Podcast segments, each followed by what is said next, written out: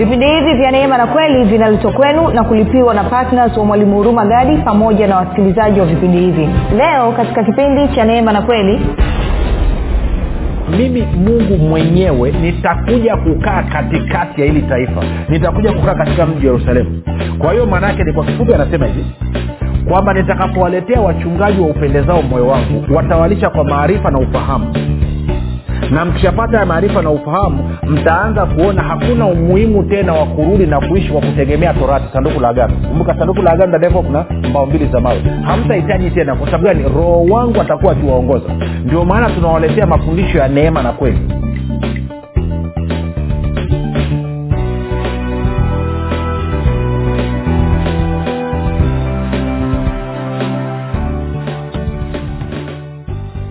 popote pale ulipo rafiki ninakukaribisha katika mafundisho ya kristo. Jina langu naitwa hurumagadi ninafuraha kwamba umeweza kuungana nami kwa mara nyingine tena ili kuweza kusikiliza kile ambacho bwana wetu yesu kristo ametuandalia. Kumbuka tu mafundisho ya kristo yanakuja kwako kila siku muda na wakati kama huu yakiwa na lengo la kujenga na kuimarisha imani yako wewe unanisikiliza ili uweze kukua na kufika katika cheo cha kimo cha utimilifu wa kristo.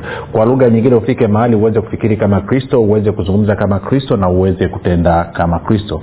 Kufikiri kwako rafiki kuna mchango moja kwa moja katika kuamini kwako. Ukifikiri vibaya ni dhahiri utaamini vibaya. Ukifikiri vizuri utaamini vizuri. Hivyo basi fanya maamuzi ya kufikiri vizuri na kufikiri vizuri ni kufikiri kama kristo na ili uweze kufikiri kama kristo unabudi kuwa mwanafunzi wa kristo.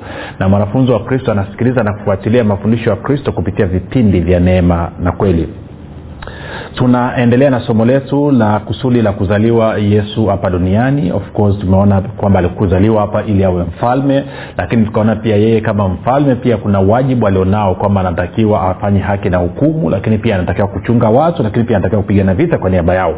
Na leo tunaendelea na uchambuzi huo huo tukiangalia nafasi yake kama mchungaji ama mchungaji mwema. Tulianza kidogo kugusia kipindi kilichopita leo tutaendelea kidogo katika hali ya kumalizia alafu mambo yatakaa vizuri kabisa. Nikukumbushe tu kwamba kama ungependa kupata mafundisho yao kwa njia ya picha kwa maana ya video basi tuko katika youtube channel. Channel yetu inaitwa mwalimu huruma gadi ukifika pale subscribe. Lakini pia utakapoangalia video yote usisahau kulike pamoja na kushare. Na kama ungependa kupata mafundisho hayo kwa njia ya sauti kwa maana ya audio basi tunapatikana katika google podcast katika apple podcast na katika spotify. E, nako pia tunapatikana kwa jina la mwalimu huruma gadi ukifika pale subscribe. Lakini pia utakaposikiliza fundisho lolote usiache kushare na wengine kama ungependa kupata mafundisho haya pia kwa njia ya whatsapp ama telegram kuna grupu linaitwa mwanafunzi wa kristo. Unaweza ukatuma ujumbe mfupi tu ukasema niunge katika namba 7895242 7895242 nawe utaunganishwa nitoe shukrani za dhati kwa ajili ya kwako wewe mpendwa na namshukuru mungu kipekee kabisa kwa sababu ya wewe ambao umekuwa mwaminifu umekuwa ukisikiliza umekuwa ukifuatilia mafundisho ya kristo kila itwapo leo. Na ninaamini kabisa umekuwa ukikua na kujengeka lakini zaidi ya yote asante kwa vile ambavyo umehamasisha wengine na wao waweze kusikiliza waweze kufuatilia. Asante sana kwa uaminifu wako. Na kama unanisikiliza kwa mara ya kwanza nikukaribishe nikupe ongera naamini kabisa ni mungu na upendo wake na neema yake amesababisha kukutana na mafundisho haya kwa sababu anakusudia kukubadilisha maisha yako na kujibu maswali ambayo umekuwa nayo kwa muda mrefu.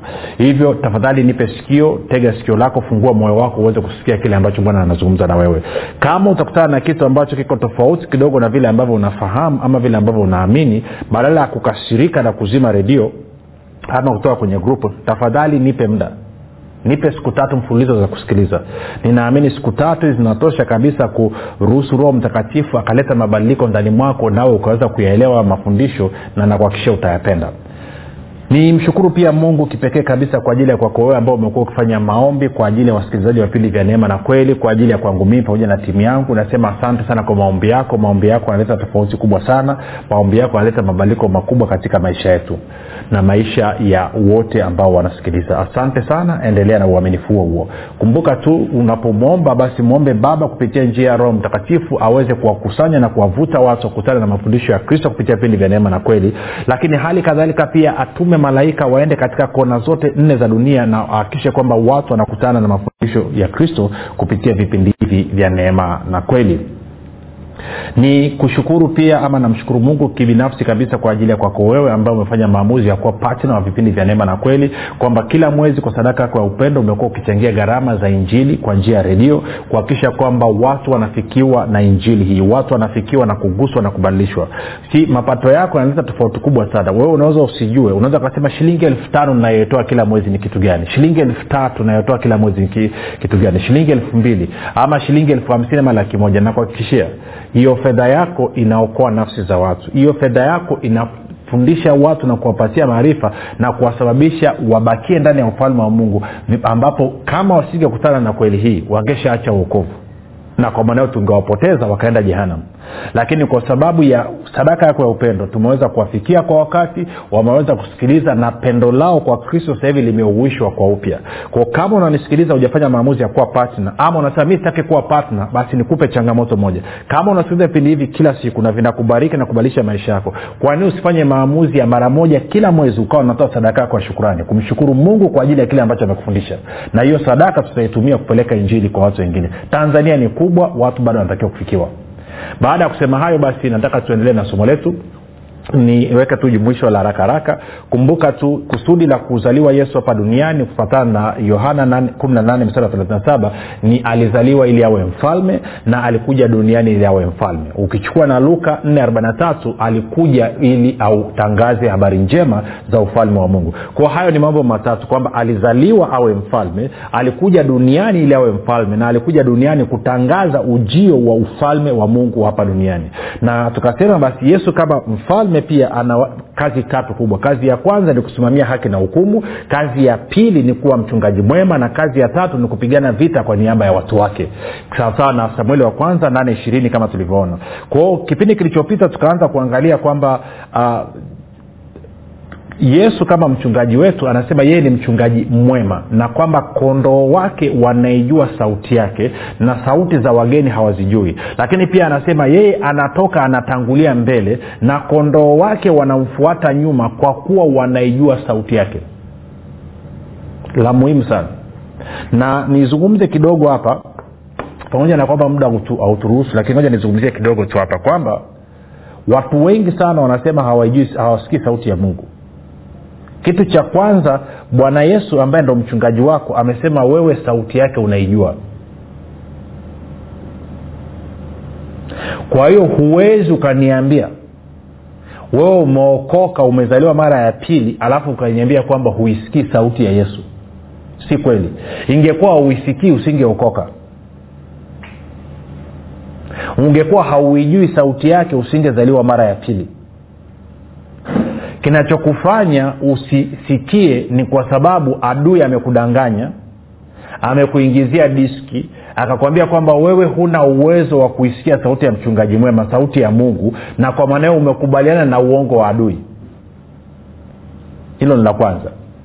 Lakini pia anasema kondoo wangu wanaisikia sauti yangu na sauti ya mwingine hawaisikii sasa watu wanasema kama siisikii sauti ya mwingine. Inakuwaje? Saa nyingine nafanya mambo ya ajabu ajabu na najua kabisa hilo wazo alikutoka kwa yesu lilitoka sehemu ngeni labda kwa ibilisi.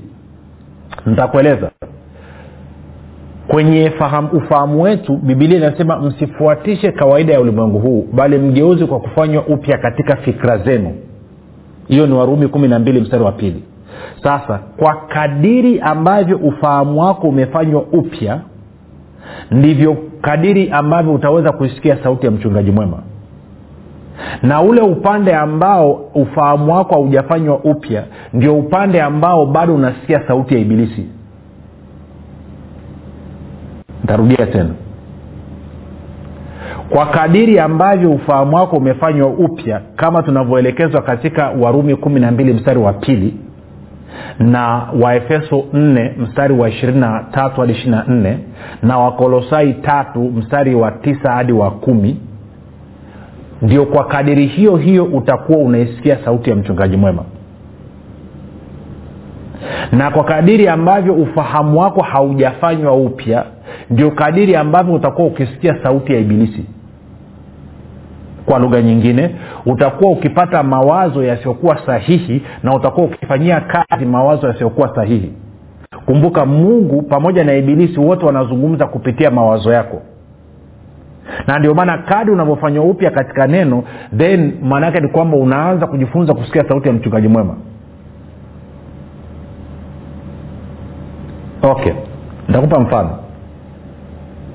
Umewahi kuwa unahitaji kitu kwa mungu labda unahitaji uponyaji ama unahitaji fedha ama umeomba kuhusu mtoto wako.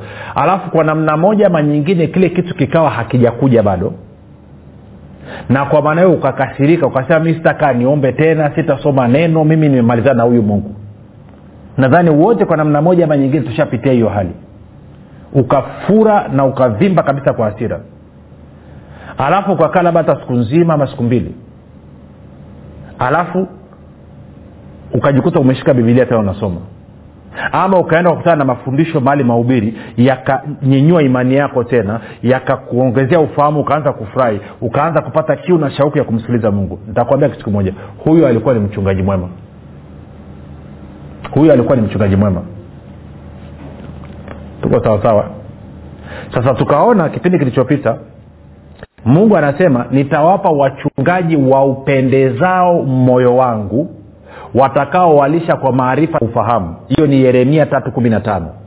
Kwamba kuna wachungaji ambao wanapendeza moyo wa mungu. Nakumbuka mimi mwaka elfu mbili na tisa nilivyokutana na huu mstari nikaona kwamba wako wachungaji wanaopendeza mungu nani moyo wa mungu na kwamba hawa wachungaji ni wachungaji ambao wanawalisha watu kwa maarifa na ufahamu ndipo nilipofanya maamuzi kwamba mimi kama nimeitwa katika utumishi nitahakikisha kwamba nimepata maarifa ya kutosha na ufahamu wa kutosha ili ninapokwenda kufundisha na kuwahudumia watu niwe na upendeza moyo wa mungu kwa nini? Kwa sababu nilipiga hesabu. Kama kuna wachungaji wanaoupendeza moyo wa mungu basi hali kadhalika kuna wachungaji wanaouchukiza moyo wa mungu. Sasa kama wachungaji wanaoupendeza moyo wa mungu ni wale wanaowalisha watu kwa maarifa na ufahamu ili hali wale wachungaji maanake ni kwamba wachungaji wanaouchukiza moyo wa mungu ni wachungaji ambao wanashindwa kuwalisha watu kwa maarifa na ufahamu ambao ukitaka kujua hao ni wachungaji wa namna gani nenda kaangalie kutoka mlango sorry nenda kaangalie ezekieli mlango wa thelathini mungu anazungumza aina ya wachungaji ambao anawakubali na aina ya wachungaji ambao anawakataa. Na kwa bahati mbaya leo hii kumekuwa kuna watu wengi sana ambao wanajiita ni wachungaji alafu mwenendo wao ni wachungaji wanaochukiza moyo wa mungu sasa inawezekana ukawa unanisikiliza na wewe unasema ni mtumishi wa mungu unasema wewe ni mchungaji. Ngoja nikuulize kwamba wewe ni mchungaji wa namna gani? Tuende kwenye yeremia tena pale tatu kumi na tano hadi hadi kumi na sita. Yeremia tatu kumi na tano hadi kumi na sita. Sikia kitu anachosema. Anasema nami nitawapa ninyi wachungaji wanipendezao moyo wangu watakaowalisha kwa maarifa na ufahamu anasema kisha itakuwa mtakapoongezeka na kuwa wengi katika nchi hiyo asema bwana siku zile hawatasema tena. Siku zile maanaake nini? Wakati huo wakulishwa maarifa na ufahamu. Siku zile hawatasema tena sanduku la agano la bwana wala halitaingia moyoni wala hawatalikumbuka wala hawatalizuru wala hayatafanyika hayo tena. Sasa kumbuka ukisoma kutoka ishiri na tano na ukaja ukasoma kumbukumbu la torati kumi ukianza mstari wa kwanza mpaka watano utakuta kwenye sanduku la agano mle ndani kulikuwa kumewekwa fimbo ya haruni iliyochipuka kulikuwa kumewekwa kikopo kile chenye mana na kulikuwa kumewekwa mbao mbili za mawe ambazo ni amri kumi ndio sanduku la agano linalozungumziwa hapa. Na tunafahamu baadaye actually ilikuja kufika mahali ikawa kwamba fimbo ya haruni imepotea kikopo cha mana kimepotea na kilichobakia ni mbao mbili za mawe. Ndo kipindi cha yeremia. Kwa hiyo mungu anasema nitakapoleta wachungaji wanaopendeza moyo wangu wachungaji ambao watawalisha kwa maarifa na ufahamu mkawa mmekula na kunenepa hamtasema tena hamtalirudia tena. Hamtalikumbuka tena sanduku la agano. Hamtalizungumza hamtalikumbuka hamtalitumia. Kwa sababu gani? Kusema mstari wa kumi na saba anaeleza wazi kabisa anasema angalia mstari wa kumi na saba anavyosema. Anasema anasema uh, wakati ule watauita yerusalemu kiti cha enzi cha bwana na mataifa yote watakusanyika huko yerusalemu kwa ajili ya jina la bwana. Wala hawatakwenda tena kwa ukaidi wa moyo wao mbaya. Kwao anazungumzia ninazungumzia kwamba mimi mungu mwenyewe nitakuja kukaa katikati ya hili taifa. Nitakuja kukaa katika mji wa yerusalemu. Kwa hiyo maana yake ni kwa kifupi anasema hivi kwamba nitakapowaletea wachungaji wa upendezao moyo wangu watawalisha kwa maarifa na ufahamu na mkishapata ya maarifa na ufahamu mtaanza kuona hakuna umuhimu tena wa kurudi na kuishi kwa kutegemea torati. Sanduku la agano. Kumbuka sanduku la agano ndani kuna mbao mbili za mawe. Hamtahitaji tena. Kwa sababu gani? Roho wangu atakuwa akiwaongoza. Ndio maana tunawaletea mafundisho ya neema na kweli. Ndio maana yesu kristo alileta neema na kweli. Musa alileta torati yohana moja kumi na saba anasema torati ilikuja kwa mkono wa musa. Neema na kweli zilikuja kwa nini? Kwa mkono wa yesu ama kwa njia ya yesu kristo. Kwa hiyo maanaake ni kwamba yesu ni mchungaji mwema. Kazi yake ni kualisha watu kwa maarifa na ufahamu. Ili, ili watu wanenepe na kustawi. Na kwa maana hiyo waache kukumbuka habari ya torati lakini waanze kuishi sawasawa na agano jipya waanze kuishi kwa kuongozwa na roho mtakatifu. Sasa utaongozwaje na roho mtakatifu? Kama huijui sauti ya mchungaji mwema.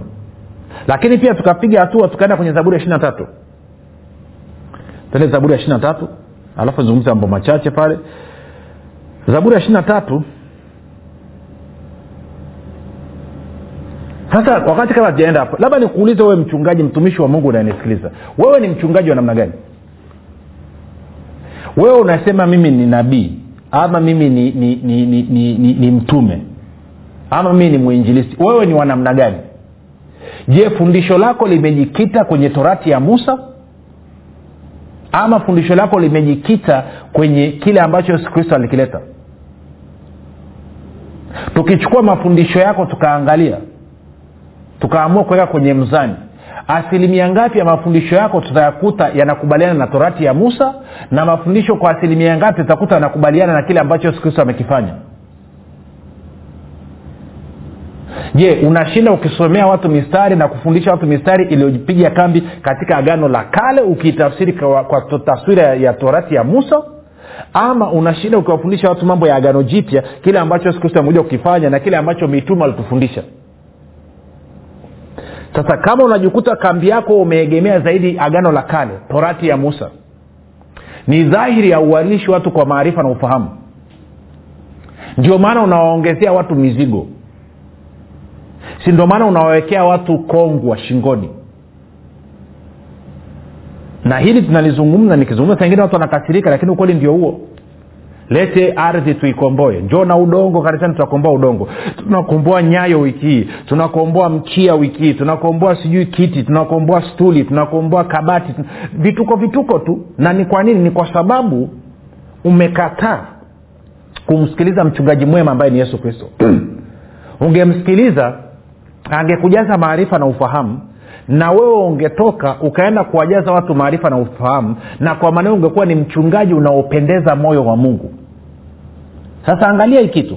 Ni hatari sana kama wewe ni mchungaji ama mtumishi wa mungu alafu hauupendezi moyo wa mungu. Kama hauupendezi maanaake ni kwamba unauchukiza moyo wa mungu. Na ndio maana katika matayo saba anasema wengi watasema siku ile bwana bwana bwana bwana bwana. Atasema ondokeni kwangu sikuwahi kuwajua kamwe kwa nini? Kwa sababu mlichokuwa mnakifanya mlikuwa hamuupendezi moyo wangu mlikuwa mnauchukiza moyo wangu. Sasa mchungaji mwema ndo peke yake anaweza kujaza we maarifa. Kwa hiyo ingekuwa mimi ni wewe ni mtumishi ningeenda kwenye maombi hata siku tatu tu nikafunga nikakaa mbele za bwana. Nikaambia bwana yesu naamini umeniita katika kukutumikia wewe. Naomba useme nami unataka mimi niwe mchungaji wa namna gani niwafundishe watu niwaongoze kwenye nini niwaelekeze kwenye atasema na wewe. Mwambie nataka bwana unibadilishe mimi kwanza ili niweze kwenda kuwahudumia wengine wakabadilike.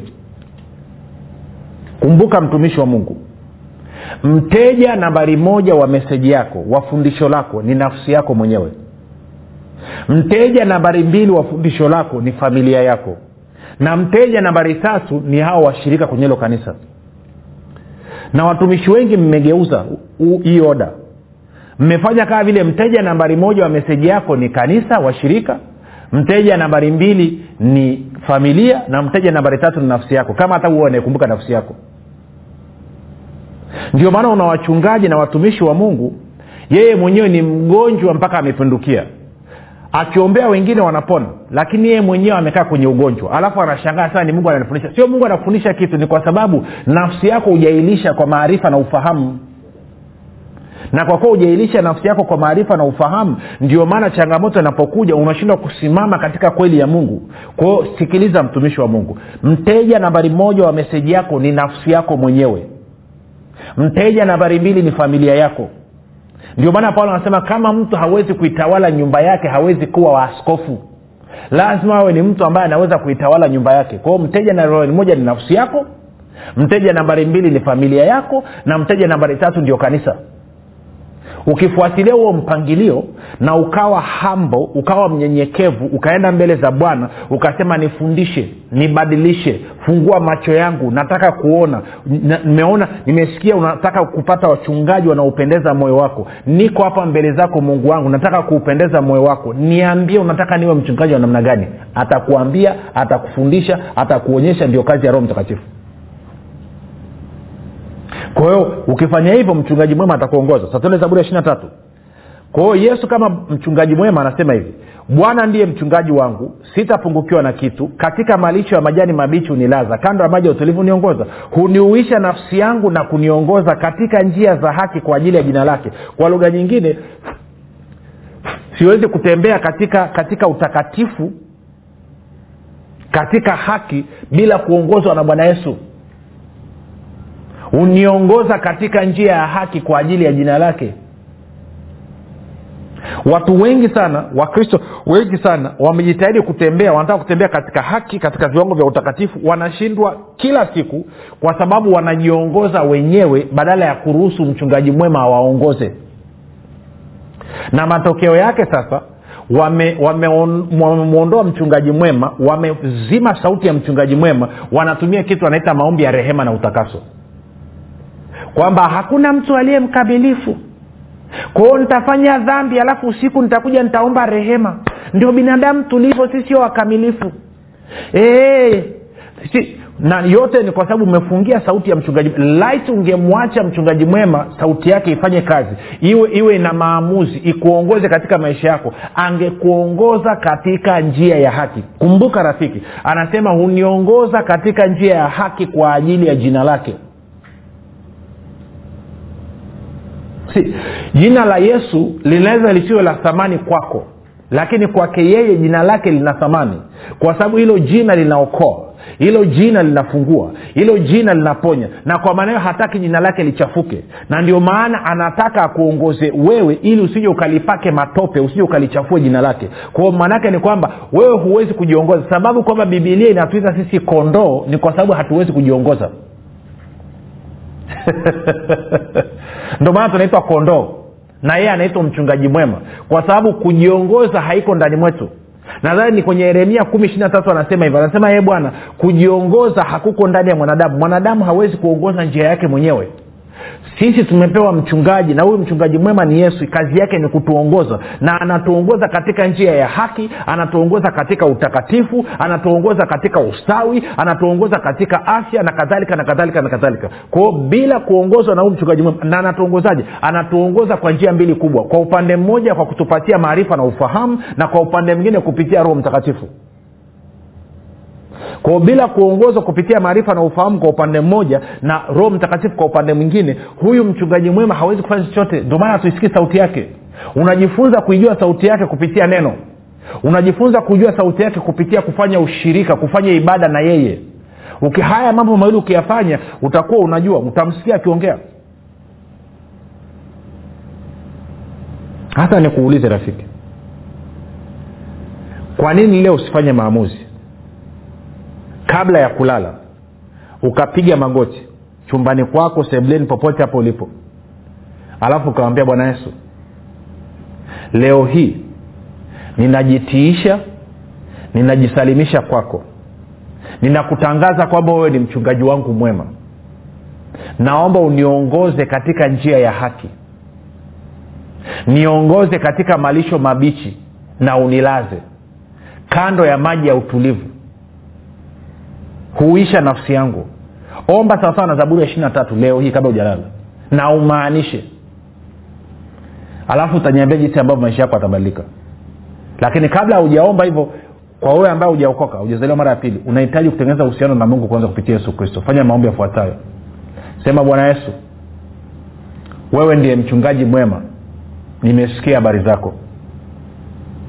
Asante kwa kufa na kuondoa dhambi zangu zote asante kwa kufufuka na kunifanya mimi niwe mwenye haki. Leo hii nakukaribisha katika maisha yangu. Uwe bwana na mwokozi wa maisha yangu. Uwe mchungaji wangu mwema. Uniongoze katika malisho ambapo nitajazwa maarifa na ufahamu. Asante kwa kuwa umenikubali. Amen. Rafiki kwa maombi yao mafupi nakupa ongera na kukabidhi mkononi mwa roho mtakatifu ambako ni salama tukutane kesho muda na wakati kama huu. Jina langu naitwa huruma gadi. Kristo mwalimu huruma gadi chini ya uongozi wa roho mtakatifu anakuletea kitabu kipya cha nguvu ya ukiri. Kitabu ambacho lazima kila mkristo awe na nakala. Kwa nini? Kwa sababu nguvu ya ukiri ni kitabu pekee ambacho kinafundisha kwa kujenga na kuimarisha imani yako ili wewe kama mkristo uweze kutumia maneno yako kushirikiana na roho mtakatifu pamoja na malaika kuhakikisha mapenzi ya mungu yanatimia katika maisha yako familia yako na kazi za mikono yako. Na wakati huo kukupatia ushindi na ulinzi kupitia maneno yako. Maneno ambayo yatasababisha ibilisi majini mizimu pepo wachafu pamoja na wachawi kukuogopa na kukaa mbali na maisha yako familia yako na kazi za mikono yako. Unangoja nini? Badilisha maisha yako milele kwa kupata nakala yako sasa. Kwa sadaka yako ya upendo shilingi elfu ishirini tu. Kwa kupiga simu namba 7645242 au 7895242 au 6735242 nitarudia. 7645242 au 789 5242 au 673 umekuwa